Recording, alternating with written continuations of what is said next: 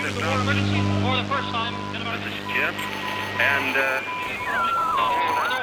receiving this message. We are Ken Jennings and John Roderick. We speak to you from our present, which we can only assume is your distant past, the turbulent time that was the early 21st century.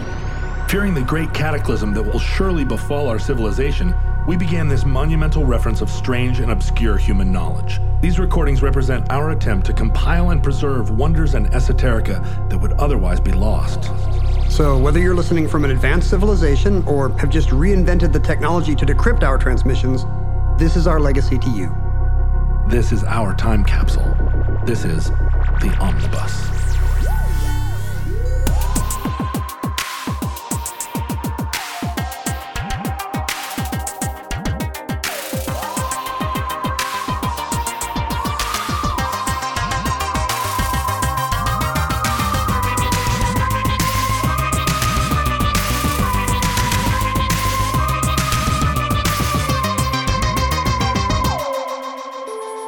Have accessed entry 813.jb3829, certificate number 25481, the Mpemba effect.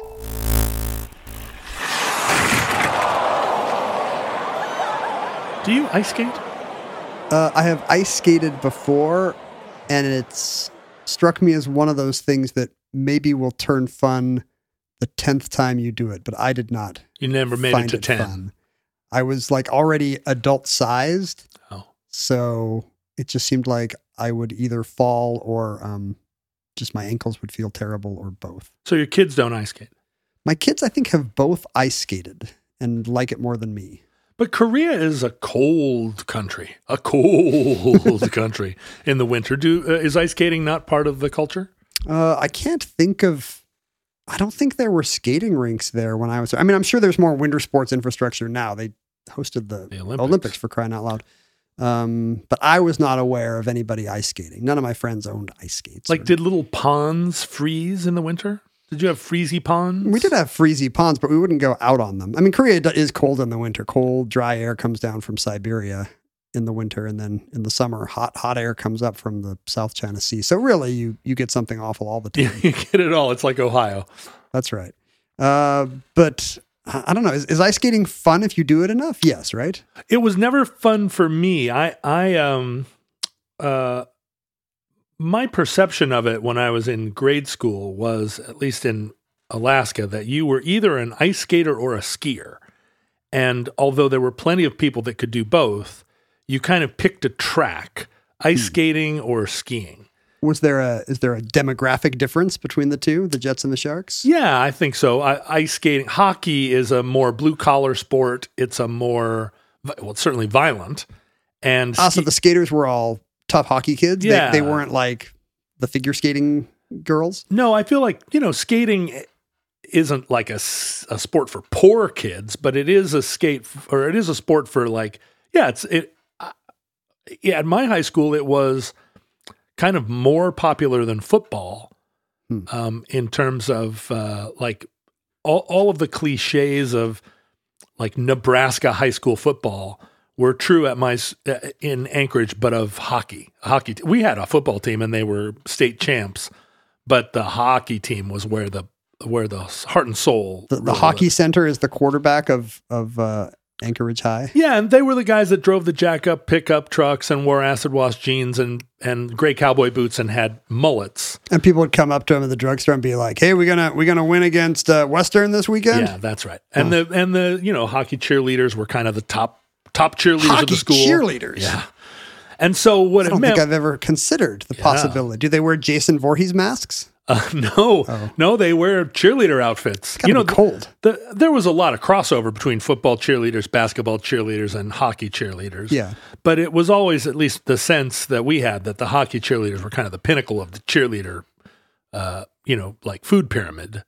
They were the although the pyramid, the They- top they- of the pyramid is the thing you want the least. Well, and I'll, it's the food thing, pyramid. but it's also the top of the pyramid is, is actually a place you would find a cheerleader. Yeah, right, exactly. You'll find one at the bottom of the pyramid too. You find more at the bottom of the pyramid, Right. I guess. Do does professional hockey have cheer squads today? I don't I think, Think on- so, right? does- isn't it only basketball? I guess college football has cheerleaders, Well- but does pro football have cheerleaders? The? Dallas Cowboy Oh, of course, duh. Don't you have a complete collection of 1970s Dallas Cowboy cheerleaders calendars? I did have Plus a- all the all the TV movies where they go on adventures and I did have a Go to Gilligan's Island or whatever? cheerleaders poster. Wait a minute. I had a Dallas Cowboys poster, cheer, cheerleader poster in the in my closet. It was on the back of my closet door, so I could only see it when I opened the closet door. But I found that at the hockey rink. It was it was, and this was the Sullivan Arena downtown. I was backstage at the Sullivan for some reason, and this Dallas Cowboys cheerleaders poster was like thumbtacked up on a on some bulletin board. just like in the green room. Or Yeah, and? I was and it was the only thing, you know, it was the only thing in the place that wasn't nailed down. And I was I don't know how old, 12 years old, and I was like and I unthumbtacked it, rolled it up and like snuck it out of there like I'd found a Playboy in the woods. It- that is a very high level of of teen horny. It was so teen horny. Stealing stealing posters of cheerleaders. And it was like it post. Well, I mean, I was a pretty good kid in the sex department. I wasn't like, uh, I wasn't like, I didn't have a girlfriend. Certainly, Pretty good kid in the sex department. Is that your is that your memoir? Actually, you know, I was a pretty good kid until I was seventeen. That's when it all uh, all fell to shreds. But yeah, I had this. I didn't even have a Playboy. I had this poster of these these comely cheerleaders. uh, Corn fed. Uh, yeah, where you could just kind of get a little glimpse of their underpants. And I found it at the hockey rink. What does that mean? What if all sports had cheerleaders? Like, what if Major League Baseball had had cheerleaders like on the roof of the dugout? I think it would be super distracting in baseball because there's all that, you know, there's all the quiet tension in baseball. There's no rule that says you uh, cheerleaders can't play baseball, right? I mean, they Right. But some they would some to, club just has to decide. they do a lot more miming, I think. Right. There's never a quiet minute in basketball, right? That from the beginning of the game to the end, it's Right. it's a noisy sport. But look, ba- but baseball has plenty of times when um, the team thinks the crowd is too meditative, and they're like, "Oh yeah, well, bum bum bum bum bum bum bum bum." Like you could just have cheerleaders do that instead. You know, there's a lot of booing in baseball Oh, now, and I'm really I'm offended by it. When people in the stands boo a guy, like You can really hear it when there's if it's like a COVID crowd and there's you know a quarter Boo. capacity. You can hear every single person who's like, "You suck, JP." Yeah, the pitcher's trying to throw a guy out at first who's leading off, and of course you that's the but that's the game. Of That's course his job. That's his job. Yeah, why are you booing him? If your pitcher did that, you wouldn't boo. yeah, you wouldn't boo is right. I understand. But yeah, we spent a lot of time because it was the football of high school in Alaska. We spent a lot of time at the ice rink. Um, even though I wasn't much of a skater, I I chose the ski path. We would go to hockey games because it was part of school spirit. You right? hang out with your friends. So we're there in the stands. We're watching the hockey players. I, you know, I knew the hockey players because they were just members of our school community, and I did not like them socially. The hockey players and I were on opposite sides of the "Have you read this book?" divide. for for all books. Yeah, generally, if you said "Have you read this book?" they would say either no or what. You're a bit of a snob I was about your hockey snob, team. super duper snob. But you know, in a situation like that, you're like, "Yay, go East High! We're battling West High." Um, so I spent a lot of time at the rink, and honestly, I didn't understand hockey very well. I think Um, that's pr- probably true of. I mean, plenty of people watching hockey today could not explain offsides or icing, right? We have a lot of listeners uh, to our show in Canada and in Russia, Oh, Uh, yeah, tons in Russia, Finland. and there's In Finland, it's like uh, there's there's statues of us. They they love omnibus there. Yeah, they do. And also probably statues of hockey players. So people are going to have to pick a side. It's like, are you on the omnibus track or the hockey track? There's a big there's a statue of a book, and then there's two arrows. Uh, and th- so this is going to be a little bit like the uh, the underhand bowling incident. Uh, as I as I struggle to explain that, I didn't. I sat in the stands all the time watching hockey, and I didn't understand it, and I didn't care.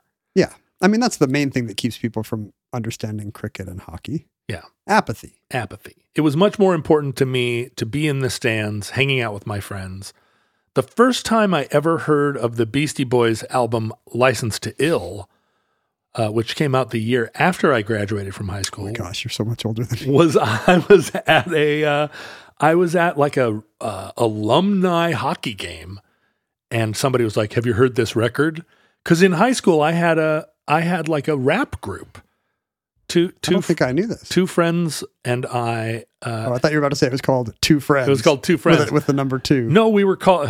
This is very embarrassing, and I, I, Wow, apolo- I am so excited for this. I apologize to everyone, but we were called the White Fresh Crew, and crew was spelled like Mötley Crüe. oh, I was, I was afraid it was going to be with a K. So good call there. No, no, it wasn't with a K. C R U with an umlaut E.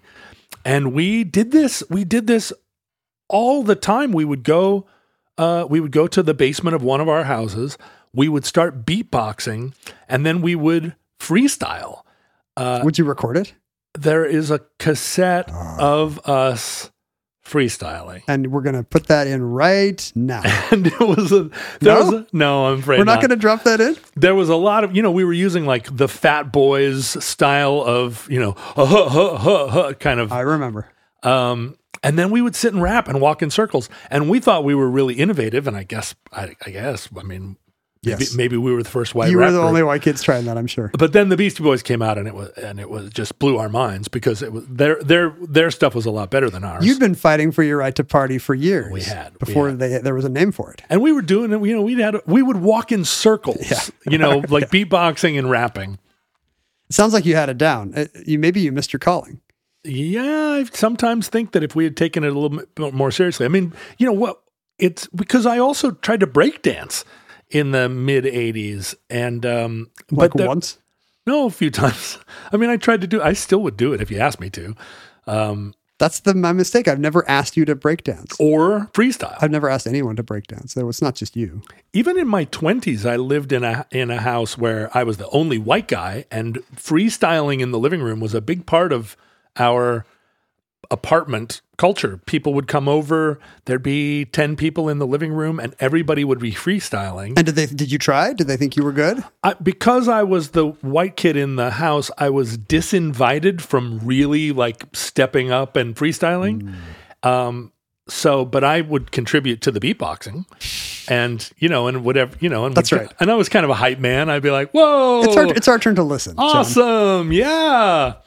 Uh, so yeah, I, I learned a lot about freestyling. What if uh, Omnibus started every week where the uh, the person who did not research the topic, who did not suggest the topic, actually has to no no no maybe the person who yeah the person who didn't has to has to freestyle some verses about the uh, what they think the Mpemba effect is, for example.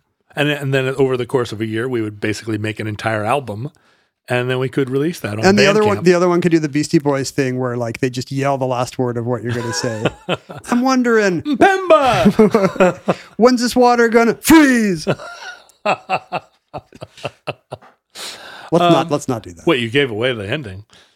Uh, so I spent as much time. I think I was as fascinated at hockey games by the Zamboni as I was by the game. That's correct. When I take my kids to hockey games, the Zamboni beats gameplay every time. yeah, the, it's some kind of halftime or whatever, and out comes the Zamboni, It's hypnotic. and you just The watch. hypnotic Zamboni. Oh, it's so wonderful. You watch it. The the the ice is all thrashed, and then this beautiful. And maybe this is a kind of OCD thing, um, but the the but transforming the ice Yes. into this flawless surface uh, is so satisfying. It's like it's like vacuuming or mowing the lawn. It is. It's or you know, crossing items off a to-do list. Like Yeah. you're getting a clean desk, a clean hockey desk. But you, it's like it's like mowing a lawn, but with a tractor mower. So you're not out there. And also a giant magic one where it's not clear how it's doing it. How is it doing it? Where'd it go?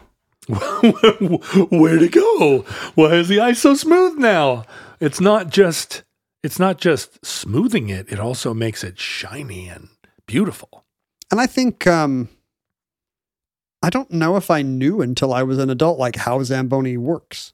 And at what Like? I guess, I guess I thought it was like maybe shaving shaving the ice smooth the way you would sand wood. at what point in adulthood did you learn how a zamboni works? I don't know. When did I see my first hockey game? We went to like minor league hockey games in in Salt Lake when I lived there. That's probably the first time I even saw one not on TV. Yeah, Uh, you know, TV will often cut away from the Zamboni, not understanding the, No. the, the allure of the Zamboni. that's right. But you would just watch a supercut of zamboni. But uh, you know, in hockey, with two long intervals live at the game, you really get a chance to study the Zamboni in action. Yeah. And I think I, I think I might have had to. Uh, I mean, not even Google. Or there was no Google. I might have had to Alta Vista or ask Jeeves how a Zamboni works. And and did Jeeves tell you? Yeah, it's not it's not sanding it like wood. It's it's melting and refreezing, right? And sanding. Um, uh, Is that the final thing? no, uh, it's not. It's kind of the first, not sanding, but scraping. Um, you know, one time I went to a Seattle Thunderbirds game. Were they here, or was it was it back in the day when they were at the Coliseum, or was it? It was at the Key Arena. Yeah. And, I which still is call now it the Coliseum. which is now the It's Climate Pledge Arena. the Climate Pledge It's Arena. been it's been uh, sponsored by a furniture polish called Climate Pledge. I feel like when futurelings are uh, are listening to this episode, we will have righted the great injustice that our arena is currently called the Climate Pledge. well, the Climate Pledge would have failed, so it's going to seem very sad to them living behind their seawalls yeah, that uh, that we thought just naming a hockey arena after uh, good intentions would work. it'll it'll be returned to its rightful name, the Coliseum. But I went to see a a, a um, I guess it was a Thunderbirds double header or something like that, and as part of the enticement to get the audience to stay, to get the crowd to stay for the second game, is this can this be true? Um, during the halftime, the Zamboni came out, and it was pulling a stage, and on the stage were the Spin Doctors. and Unannounced suddenly. yeah. and and uh, it was like, whoa, you know, the guy, the announcer was like, and wait for it, it's the Spin Doctors, and they pulled the stage out to the center of the arena, and the Spin Doctors did like a five song set. Little Miss Can't Be Wrong, you know, like That uh, implies that the Spin Doctors have five songs. Well, you know, Little Miss Can't Be Wrong. Two They've princes. got uh, two princes, right? What Is el- Pocket Full of Kryptonite a song, or is that a lyric from one of the other songs? It's the album It's a- title. No, no, no, it's a song. Oh it's no, song. Jimmy Olsen's Blues. I think is the name of the song. Is that right? Uh, you know more about the Spin Doctors than I, I do. just I just amazed myself by being able to name three three songs off that record. It's super weird that that uh, of the two of us, you are the Spin Doctors uh, hit. Yeah, yeah. It turns Hit out machine. Little Ken can't be wrong.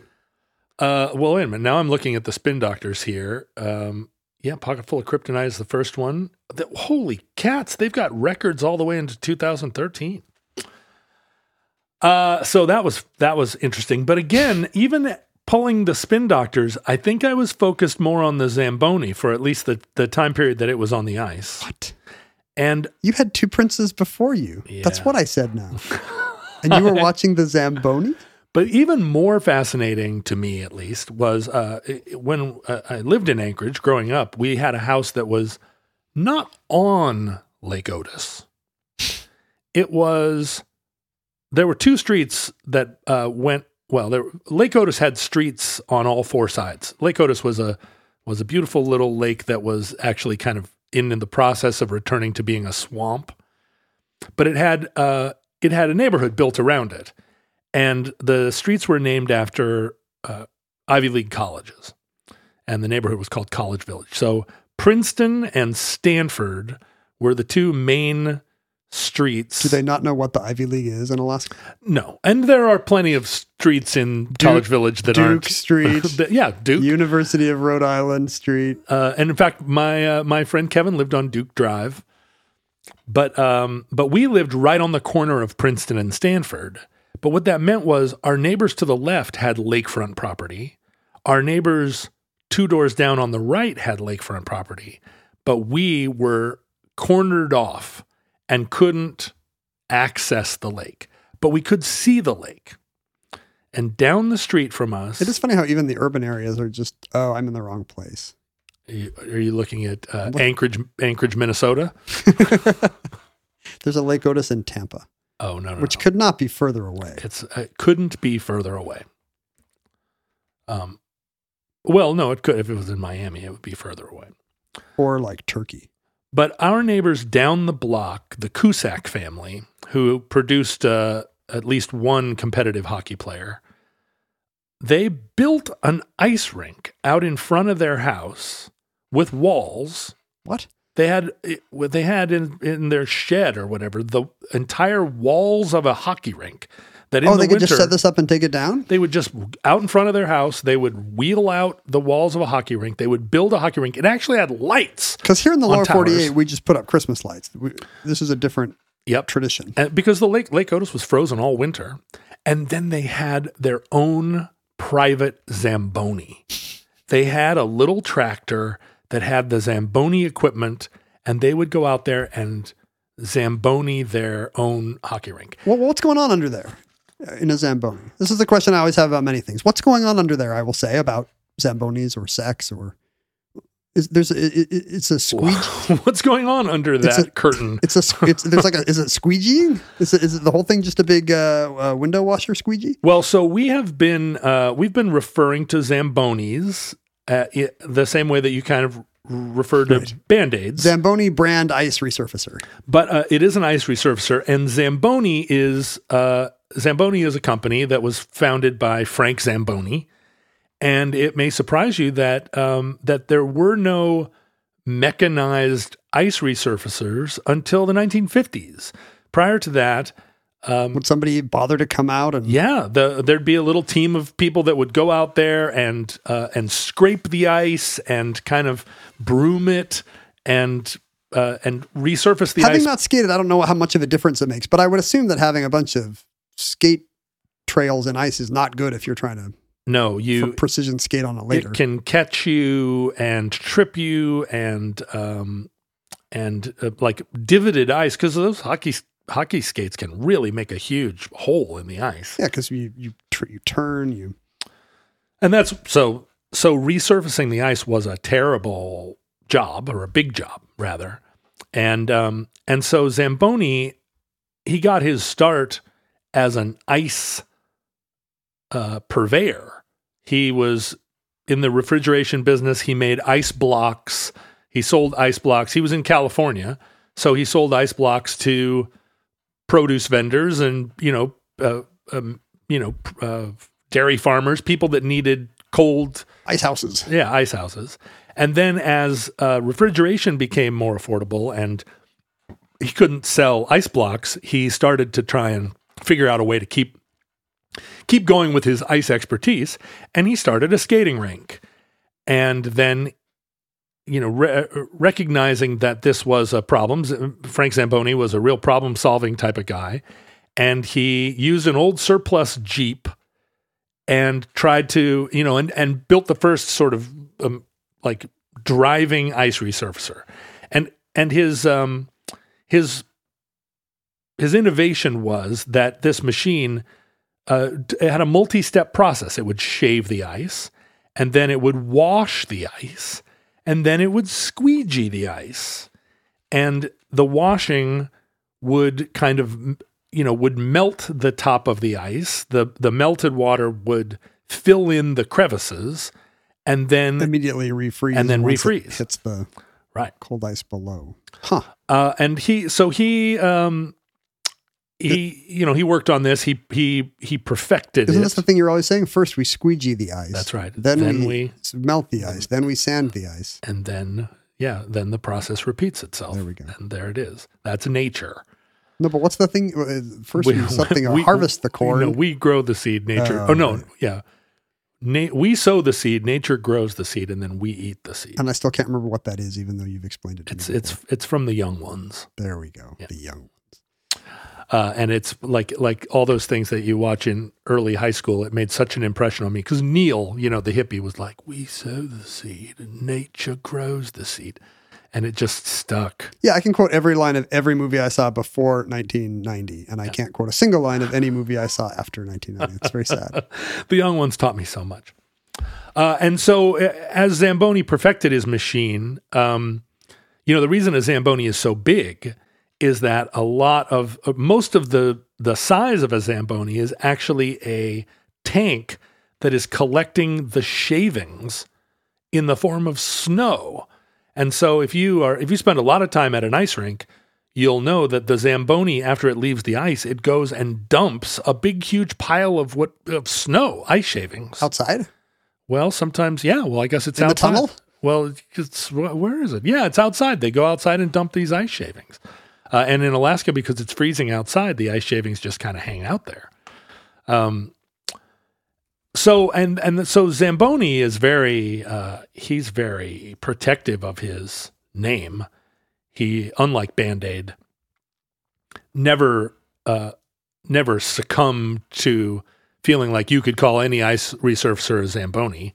He protects his trademark and Oh, Zealously? yeah, Zealous Zamboni? If you if you go write a song that's like the Zamboni was out of control, like you'll hear from Zamboni. Uh, I think you mean the Zamboni brand ice resurfacer was out of control. Well, that or and it wouldn't be out of control That's 'cause it's the top of the line. Zambonis don't go out of control, so you can use the name of a, a competing ice resurfacer. It's like company. the Simpsons joke about sleeping in a dumpster. No, I wish it was a dumpster brand trash receptacle. and there uh, there actually is a Simpsons episode about the Zamboni. The Zamboni appears. Um, uh, but Zambonis, um, they, uh, as part of the the washing of the ice, they use warm water because the warm water, you know, does a does a better job melt of quicker. melting the melting the ice and um, and creating this wonderful surface. But uh, but also one of the the premises of using warm water is um, is a a kind of global recognition uh, that that might be a false a false recognition, a false positive that um, that warm water actually freezes faster than cold water. I don't think I ever grew up with this conviction. Do you recall kind of hearing this in the ether? Yes, because in my and this wasn't true of my family, but in my experience at other people's houses, there were enough people that would fill their ice trays with warm water Ah, before putting it into the refrigerator. And for a long time, I thought it was because warm water makes better, makes more delicious ice. mm. Uh, and then I realized that no, warm water goes into the hot water tank and sits in that weird environment. really, cold water is the more delicious of the two, the less uh, polluted. coming straight from some Alaskan glacier. Yeah, that's right. Uh, and then it was explained to me by somebody. No, no, no. Warm water actually, you know, freezes into it freezes faster and into better ice. I guess with the Zambo- Zamboni, there might be a physical advantage to having it be warm water because that would melt the current scratched layer faster. You know, there, that's someplace you want melting before refreezing, which is not true in an ice cube tray. Right, Um, but but also the the the um, the faster refreezing means that you can get back out on the ice faster, right? So if you're if you zamboni and then it has to sit there and and takes 10 15 minutes to refreeze, which it, it doesn't. Um, the uh, the you know all the hockey players are standing around kissing the cheerleaders, and then the you know they lose their uh, their natural essence. Well, the players aren't coming back for 20 minutes, but you need to have 10 minutes for the puck, the the all-state puck throwing challenge and the um, the Montgomery Ward uh, shoot off and all that kind of halftime Yeah, stuff. and the the funny referee that goes out and intentionally slips and falls on his butt. Uh, and So, so when speed is of the essence, use warm water. This does not make sense to me. Uh, well, when Zamboni first was developing his machines, th- this was not a recognized. Uh, this was not a universally recognized effect, although it had been noticed and recorded uh, as early as Aristotle. Aristotle was Yeah. like, "Hey, my warm water freezes in the morning faster than my cold water." Yeah, he he uh, remember to remember to like and share and subscribe to the channel. he said, you know, he said in general that um, that this was a this was an, a, a, kind of widely observed Even the Greeks thought about truth. this. And I mean, you know how I mean the snows of Mount Ida, It doesn't get that cold in in, in Athens. the the it doesn't, but but Mount Ida, the, If those snows are enough the- to make one suffer. I guess that's what I hear. but is Aris, are Aristotle and his buddies really wandering up into Macedonia that much? And No, but they're freezing ice. I mean, everybody's trying to freeze ice, right? I, it's got to get well. It gets cold in the Middle East. It snows in Jerusalem. there's there's there are plenty of mountains in Greece, but I mean, in Aristotle's day, you would have to go find one of those. Like the winter in Athens, you're not going to get ice. if you're going to make an Arnold Palmer, doesn't matter whether you're in Athens or or in uh, Augusta, Georgia. Doesn't matter whether you're in Athens, Georgia, or Athens, Greece. Ken, you know, I'm always trying to create a, a larger enterprise. Uh, as you know, I like to I like to have a staff. I don't currently have one. But you dream of having a staff. I do. In fact, I, my checking account is uh, on my checks. It actually says the Roderick Group. And for a while there, I was you could just make up anything on those. It turns you, out you really can. I mean, my my business name is Key, uh, Beats Working Music, but the Roderick Group is kind of the umbrella organization. because you want to have other. You know, you might have a home security That's right. organization, or you might uh, start breeding teacup schnauzers. And and like the Kentucky Colonels, I hoped that it could be a thing where I would just charge people to have a title, and and I could have twenty five employees. But it turned out I actually wanted people to do work for me. I can see why that's hard. Yeah. Hiring must be a daunting task. hiring is hard and and uh, in my experience I I asked someone to help me hire some people and she hired herself and that didn't end up working and what I The I old Dick Cheney. yeah what I needed was a company that made it incredibly simple to attract interview and hire staff uh, and I have discovered that company in the form of Indeed What is Indeed? How does Indeed? What's uh, how does Indeed help you find better hires? Well, uh, Indeed makes hiring incredibly simple. You don't hope your perfect candidate will find you. Indeed's hiring tools help you cut through the noise to hire faster and smarter. Indeed's Instant Match provides a list of quality candidates whose resumes are on Indeed the moment you post a sponsored job. Is it a, a popular site? Do you have other people had success using it? Uh, Indeed, according to TalentNest, Indeed delivers four times more hires than all the other job sites combined. Three million businesses worldwide use Indeed to hire great talent fast. Wow. So get started right now with a $75 sponsored job credit to upgrade your job post at Indeed.com slash omnibus. Are you saying I could get a $75 credit by going to indeed.com slash omnibus? That's right, Ken. Indeed.com slash omnibus. Offer valid through September 30th. Terms and conditions apply. What are those terms and conditions? uh, you have to be able to speak French and Latin, hmm?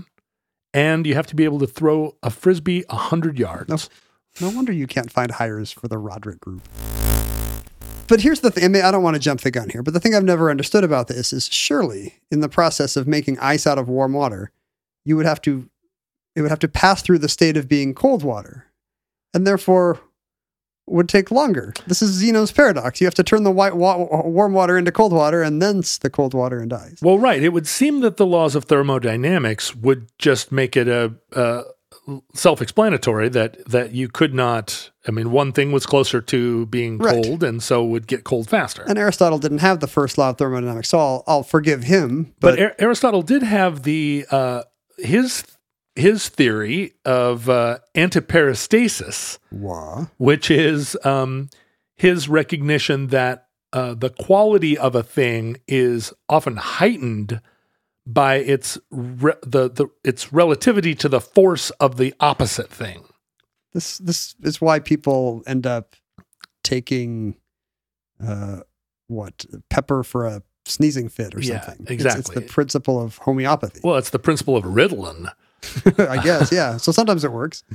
Um, and this was, you know, this is one of the tr- Aristotle's trying to see recognize the forces of nature, and over the course of um, over the course of Western science, the course of the history of Western science, this was discovered and rediscovered uh, a few different times and recognized, I think, just in nature, like discovered by observation.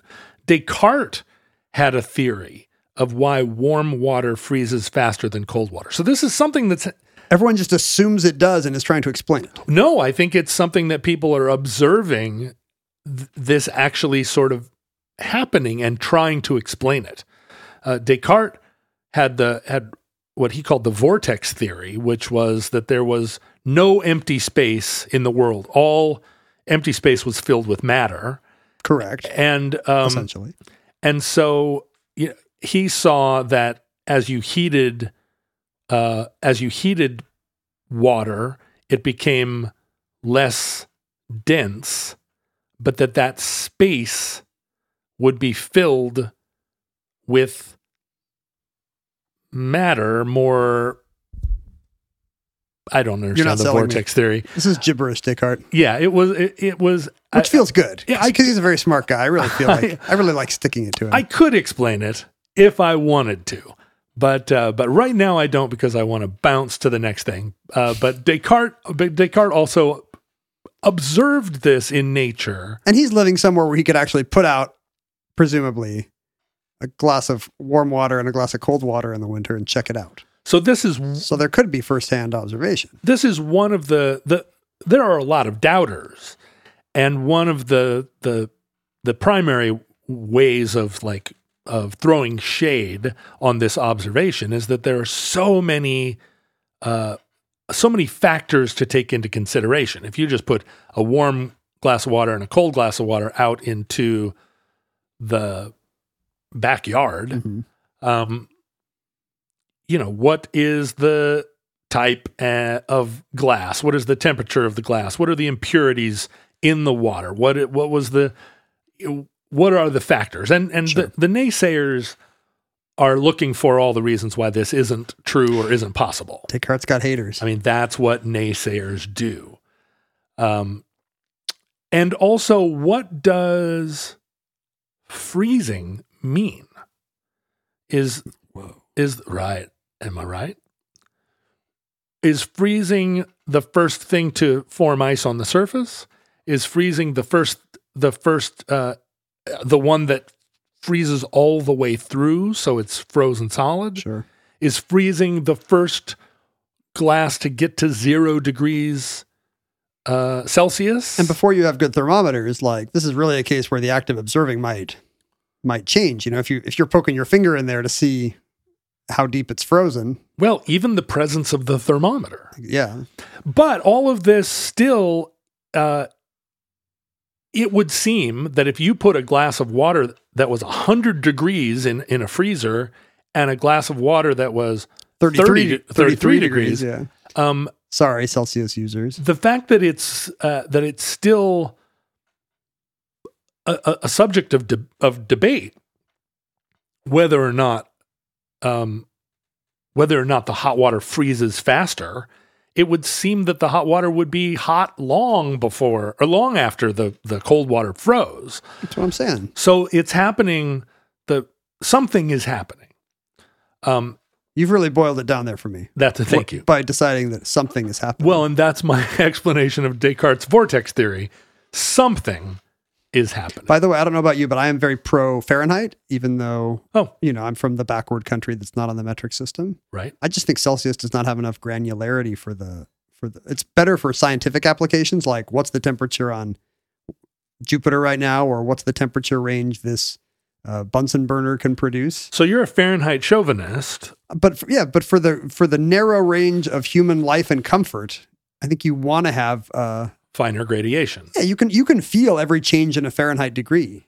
Every change in a Celsius degree is what two or three of those. Yeah, what, 36 degrees Celsius? You, you're gonna That need. doesn't a, you're even gonna need, sound hot. You're going to need a decimal point to say like what your preferred indoor temperature is. right. Whereas in Fahrenheit, it's very easy to say that, you know, 71 is a little different than 72 and you can feel it. So do you feel that there's any movement within the scientific community to return to Fahrenheit as a global standard for describing temperature? Well, I don't know. It's just better conversationally. Let's start now. I mean, we, we can start on Canada. I feel like we have enough cultural Yeah. pull to get Canada to admit that, look, it really makes more sense when you're just describing for thermostat purposes Right. or even for weather. It makes more sense to use Fahrenheit. how do you like kilograms?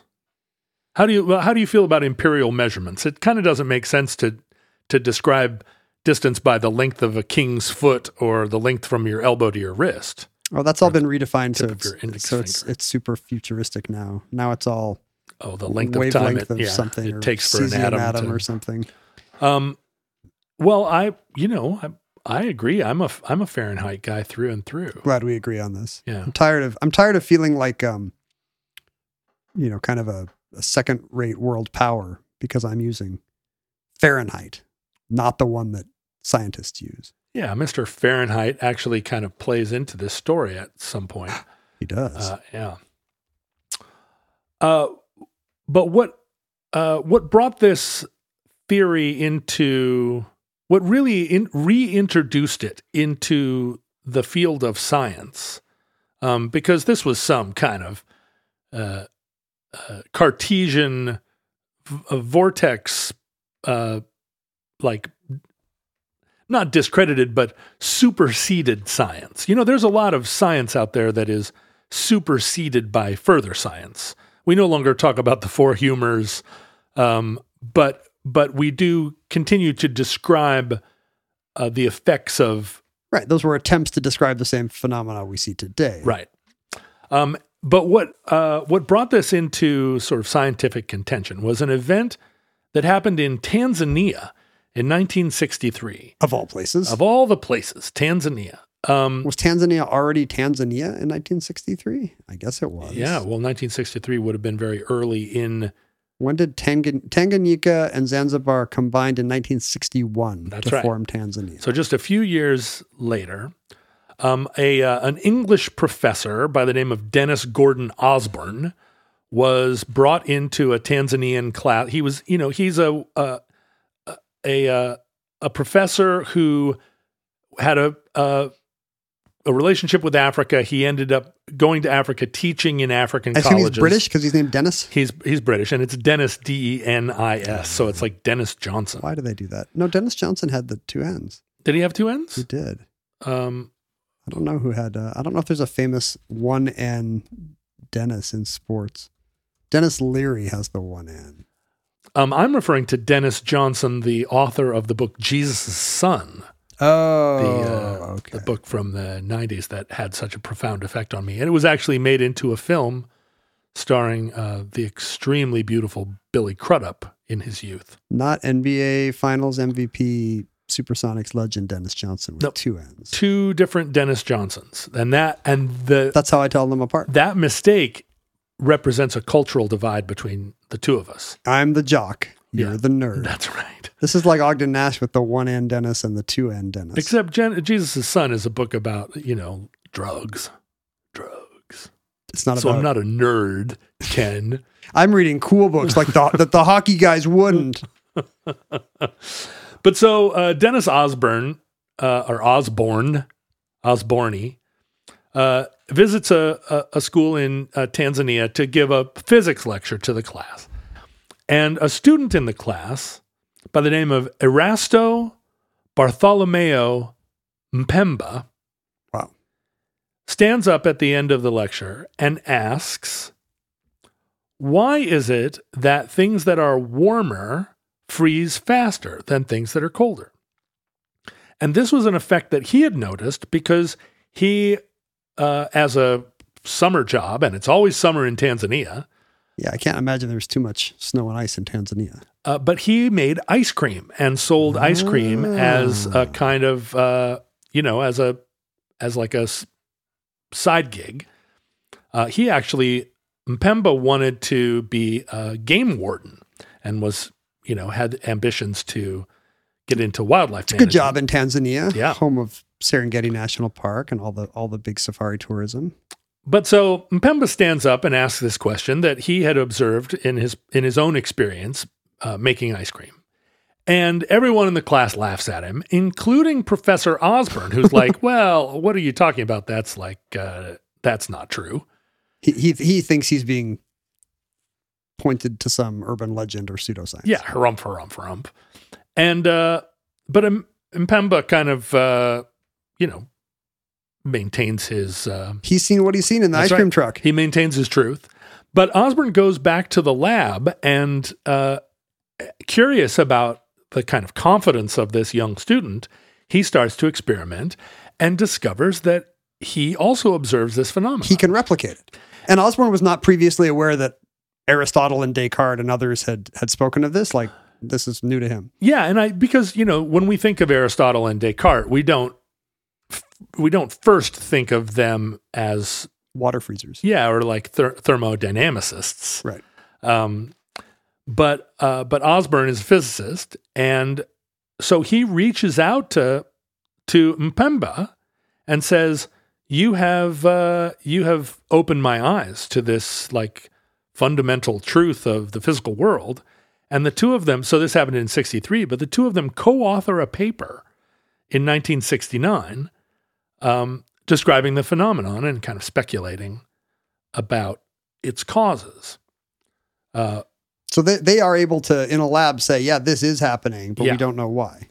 uh, Mpemba goes on to become a, a a game warden, and eventually, I think, ha, like heads up the Tanzanian Park Service. Oh, it's funny. So it's named the Mpemba effect popularly, but he's not a scientist Not by, well, by, yeah, uh, by t- career. like a, a wildlife management scientist. I guess that's Yeah. true. Um, He's not a physicist.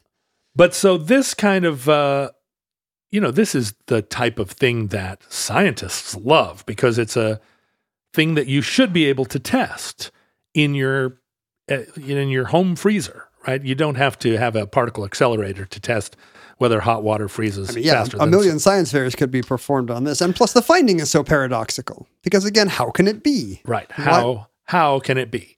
And so Do we have some options? What are you going to, can you walk us through the, Yes. Um, so there are a lot of theories, and uh, the fir- the first one, and the mo- most common kind of attempt to debunk it is to say that evaporation is playing a role here. The hot water is evaporating, and so there's less volume of water by the time the, yeah, that eva- that well, just the process of heat transfer of Oh, evaporation right. that does cool things. is cooling it down faster. the water needs some energy to turn into a gas that comes out of the system as heat. It's the reason why uh, the breeze cools you down when it blows on wet skin, but not dry skin. Right. And and uh, but you know, controlling for evaporation, uh, it appears that evaporation isn't the cause. Oh, it happens even if you control for that. Yeah, there's um there are uh, there are theories that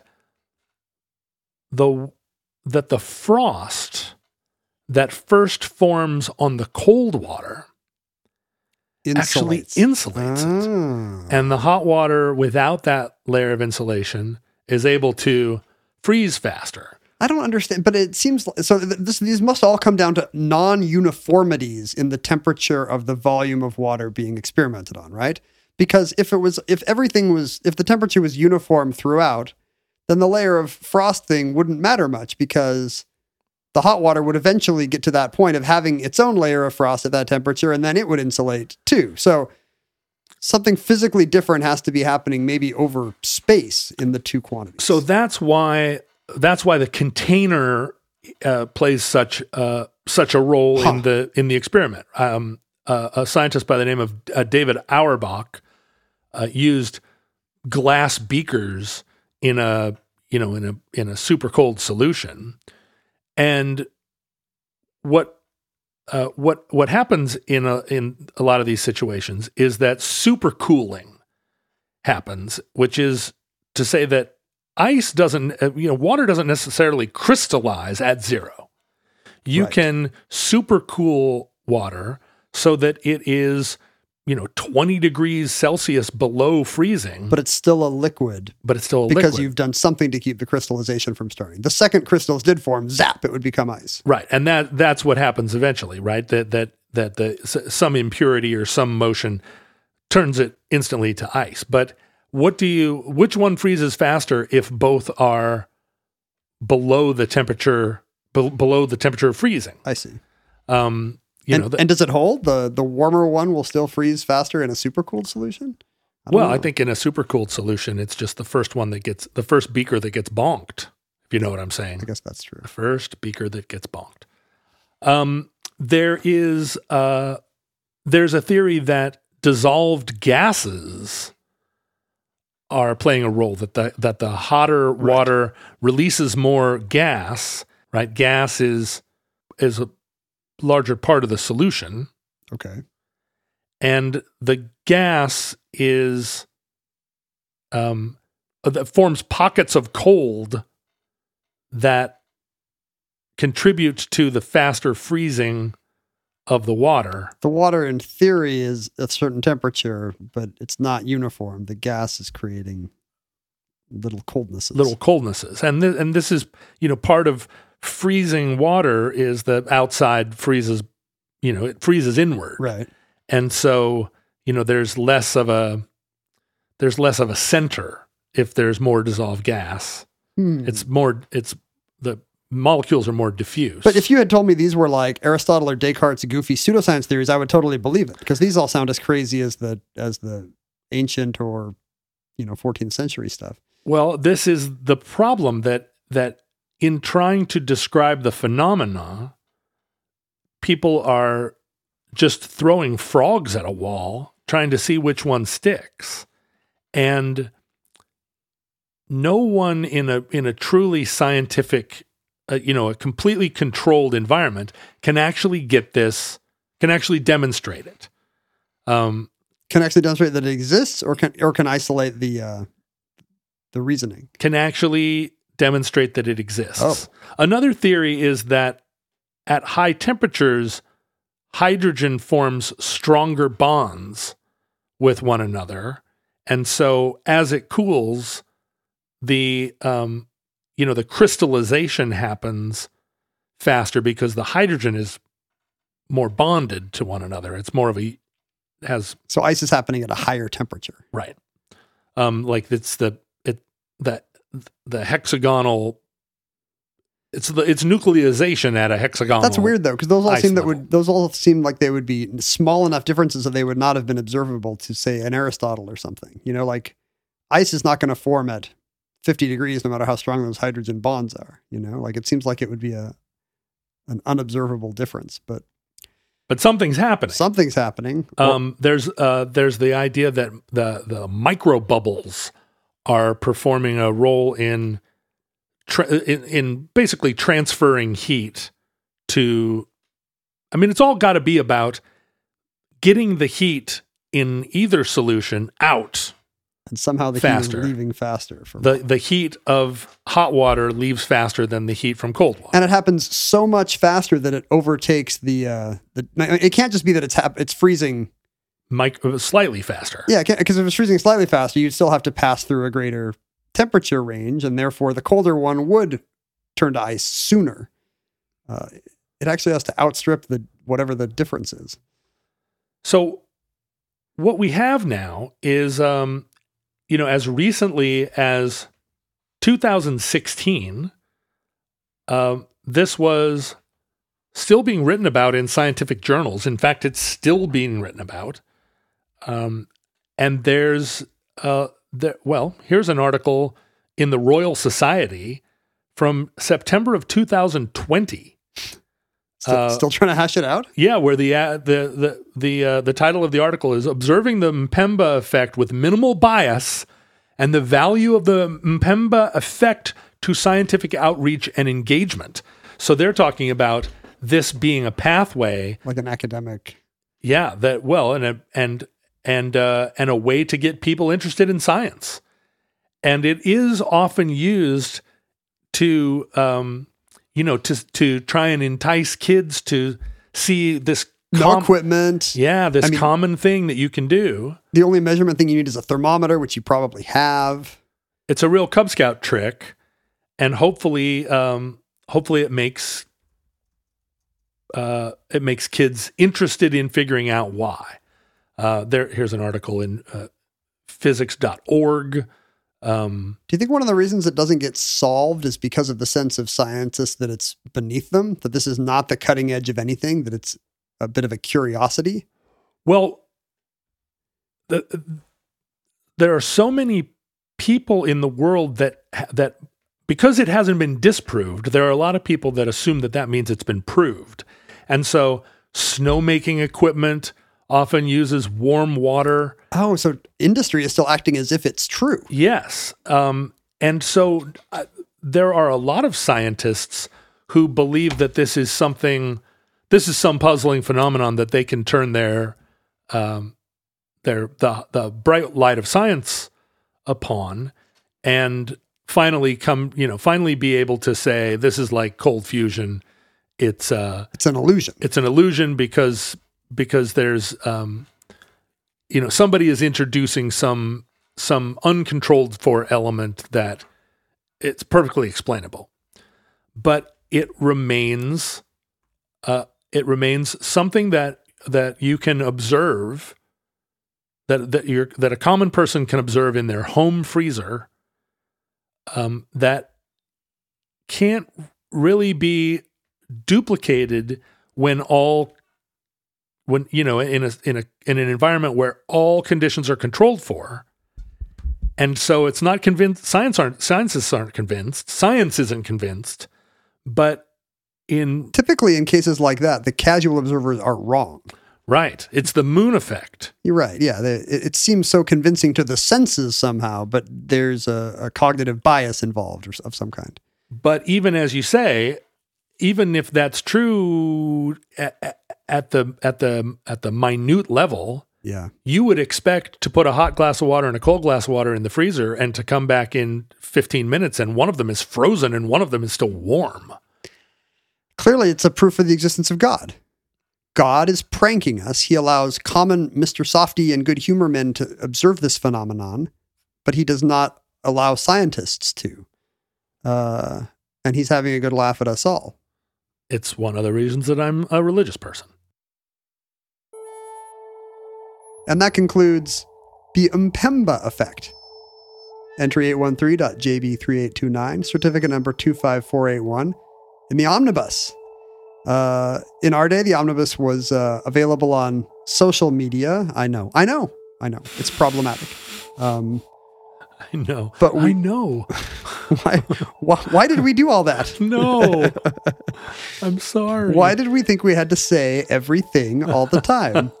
but Omnibus did so at Omnibus Project. Uh, I met Ken Jennings on Twitter. You can find uh, John on at patreon.com slash John Roderick. Uh, you could uh, email us at the Omnibus Project at gmail.com. Send us your, hey, thermodynamics experts, send us your critiques of our bad pop science here. Well, and also Cartesians who know more about uh, the um, The vortex the effect. vortex effect than I Please- did. Please uh, cart splain the vortex effect to us. Break it down for me. Because really, for my money, uh, I- think we did the right thing by not explaining it. I I was not uh, I wasn't living and dying on what what on Descartes' weird theory. Well, and I and I I, I, I like to give futurelings uh, an opportunity, right, to be Sure. righter than me. And in this case, I didn't even pretend. Yeah, and in this case, they're just less bored than you. I think uh, you can so you can send explications of uh, Cartesian vortex theory to the Omnibus Project at gmail.com. If you would like to send us uh, physical artifacts, um, two glasses of water at different temperatures, not going to work in the mail. By the time we are, uh, get it at P.O. Box 55744, Shoreline, Washington 98155. That's right. The first Um, law of thermodynamics does ap- apply in the mail. don't send ice in the mail. It's one of the main things they tell you. Uh, in the mail today, I don't know if this counts as um, omnibus mail, but uh, Don sent us uh, a copy of a preprint copy of a book he's written called "The Fourth Great Transformation," which Uh-oh. appears to be about. sounds religious. No, I mean it is. There is a sense in which transhumanism and movements like that do become religions Yeah. for nerds. In this case, though, it seems to be pretty strictly scientifically based. He has uh, theories about how advances in AI and genetic engineering are pretty much going to, are, are uh, surprisingly abruptly, are going to create a new new race a new form of human life. yes. super super beings. And we are speak. I thought it would be appropriate to mention to plug it anonymous since we are clearly speaking to the results of, of Dr. Simborg's uh, theories here. right. Uh, Does it mean I am died? Does it mean you are died? All of us, I would presume so. Oh, Yeah. Well, I don't know how benevolent they will be. But Oh. but they'll also probably live forever. I'm I'm mentioned in the book, uh, Oh. but but only because I lost to Watson. I'm I'm a sign of the old the old life getting replaced. Did I watch you compete with with Watson once? I I don't know, like it was on TV. No, no, no. That time that I that we went to the University of Washington and you Oh, were down right. at Kane Hall and That wasn't Watson. That was a, a, a, a UW, I think, doctoral student who enjoyed quiz bowls and game shows. Had Nerd. built had built a question answering engine. You know, he'd fed it tens of thousands of quiz bowl questions and wanted to demonstrate that it could do pattern recognition and beat a human player. how did he get Which you to acquiesce to this? Oh, I know, I know Jordan a bit, and you Oh. know, and as you know, I live ten minutes from campus, so right. sure, I'll come down and and and get my What, butt kicked by a computer. why was I there? Boy, talk about bored. I didn't have anything to do that day. Except you weren't. You were like weirdly into it. I was kind of into it. Did I know you were in the U District? Maybe I. Yeah, you invited me to go. It's not a thing that I stumbled in. No, but I feel, but I feel like we I were would- texting about something else, and I was like, "Yeah, I'm on my way to do this," and you were like, "Really? What what classroom?" Like you like you you were suddenly uh, very eager, despite your uh, "I'm not a nerd," except compared to the hockey team cred. Yeah, I may have been there recruiting uh, recruiting Boy Scouts. I don't think I ever would have said, "Hey, come watch me lose to a quiz bowl playing robot." Yeah, perhaps not. I used to be more well traveled than now in in the, within. Seattle. He would, he would actually cross the uh, cross the ship canal. yeah, Uh, anyway, thank you, Don, for sending us. The book is the fourth great transformation. Uh, not looking forward to it, frankly. you don't want me to leave you a copy? The No, no, no, I'm Oh, looking forward not- to the book. I'm not looking forward to the You're experience. looking forward to being made ex- rendered extinct by whoever these new superhumans are. No, Got it. no, thank you. Uh, in the meantime, before we're replaced, um, you can keep Omnibus going. Uh, you can, this archive will only be definitively created uh, with support of our um, Yes, uh, well wishers in this time because you know the, the underwear manufacturers are not paying the bills. Frankly, they, they- we love them. Yeah, we do. Um, but Yeah, they, we do. they don't meet our our dehumidifier expenses. Well, no, advertising is not a, a good way to fund. It's no longer a podcasting model, right? It was. I mean, it still is, but it's just bad. It's bad at it. Uh, we don't. Ad, ads are not the way. Um, we're making this, and now all podcasters are making this fantastic content, and we're trying to monetize it by. are you saying all podcasters are making fantastic content? every podcast is amazing, including Dax Shepard's Armchair Expert? Each more am- amazing than the last. But you know, we're trying to sell it the same way that you you, you try to make money off a football game, and it's just not it's just not the way things are done. You, you can only sell so many. We need to do it the Mattresses. way. Yeah, you need to do it the way people sell mixtapes on street corners. That's the correct model. To be like, hey, if you want to listen to this, cross my palm with silver. It's hard to say to somebody if you love this program, buy another mattress.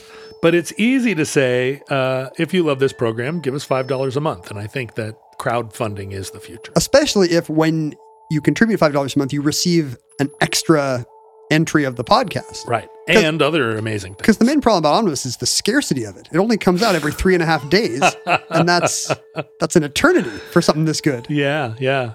Right, so uh, if you uh, have cons- have not considered this, if I've suddenly opened your eyes and you want to be part of the future of uh, of this endeavor, you can go to patreon.com slash omnibus project and pledge there. You could also find your fellow supporters, your l- other loyalists, by looking for the futurelings wherever fandom is sold. Uh, Facebook, Reddit, Discord. Uh, the truth is out there. Futurelings from our vantage point in your distant past, when human beings were still top dogs. The, the third great transformation had happened, Yeah. which I assume is um, uh, We, what uh, well, we no longer have to fight bears, the four the forebrain evolving, but we do have to fight bugs, right? but fewer. well, except for the little bugs that get inside of our lungs and cause Oh, us I see. to really die. Yes, I thought you meant the actual bugs, and we're doing a great job of making them extinct with um with, with pesticide runoff. I've been I've been fighting some sugar ants lately, Oh man, and you know I for years I really subscribed to the belief that you're not you don't you don't fight sugar ants by by squishing them. you get more sugar ants with honey. You do. Uh, you get a lot more sugar ants with honey. But lately, I'm just so frustrated with them that when I see them, I squish them. I do too, and you really you really just are seized with the um the futility of it. Yeah. because you're bang bang bang bang bang, and you've just killed you know 20 ants, which would be great with any other kind of bug. You'd be like, I did it, problem That's right. solved. That's right. but with sugar ants, they're just gonna They're taunting you. they're gonna come back like in a Salvador Dali movie. Uh, but anyway, futurelings, um, we hope that this catastrophe we fear may never come, and that humans live forever and rule the world and have to stop having babies because there are too many olds.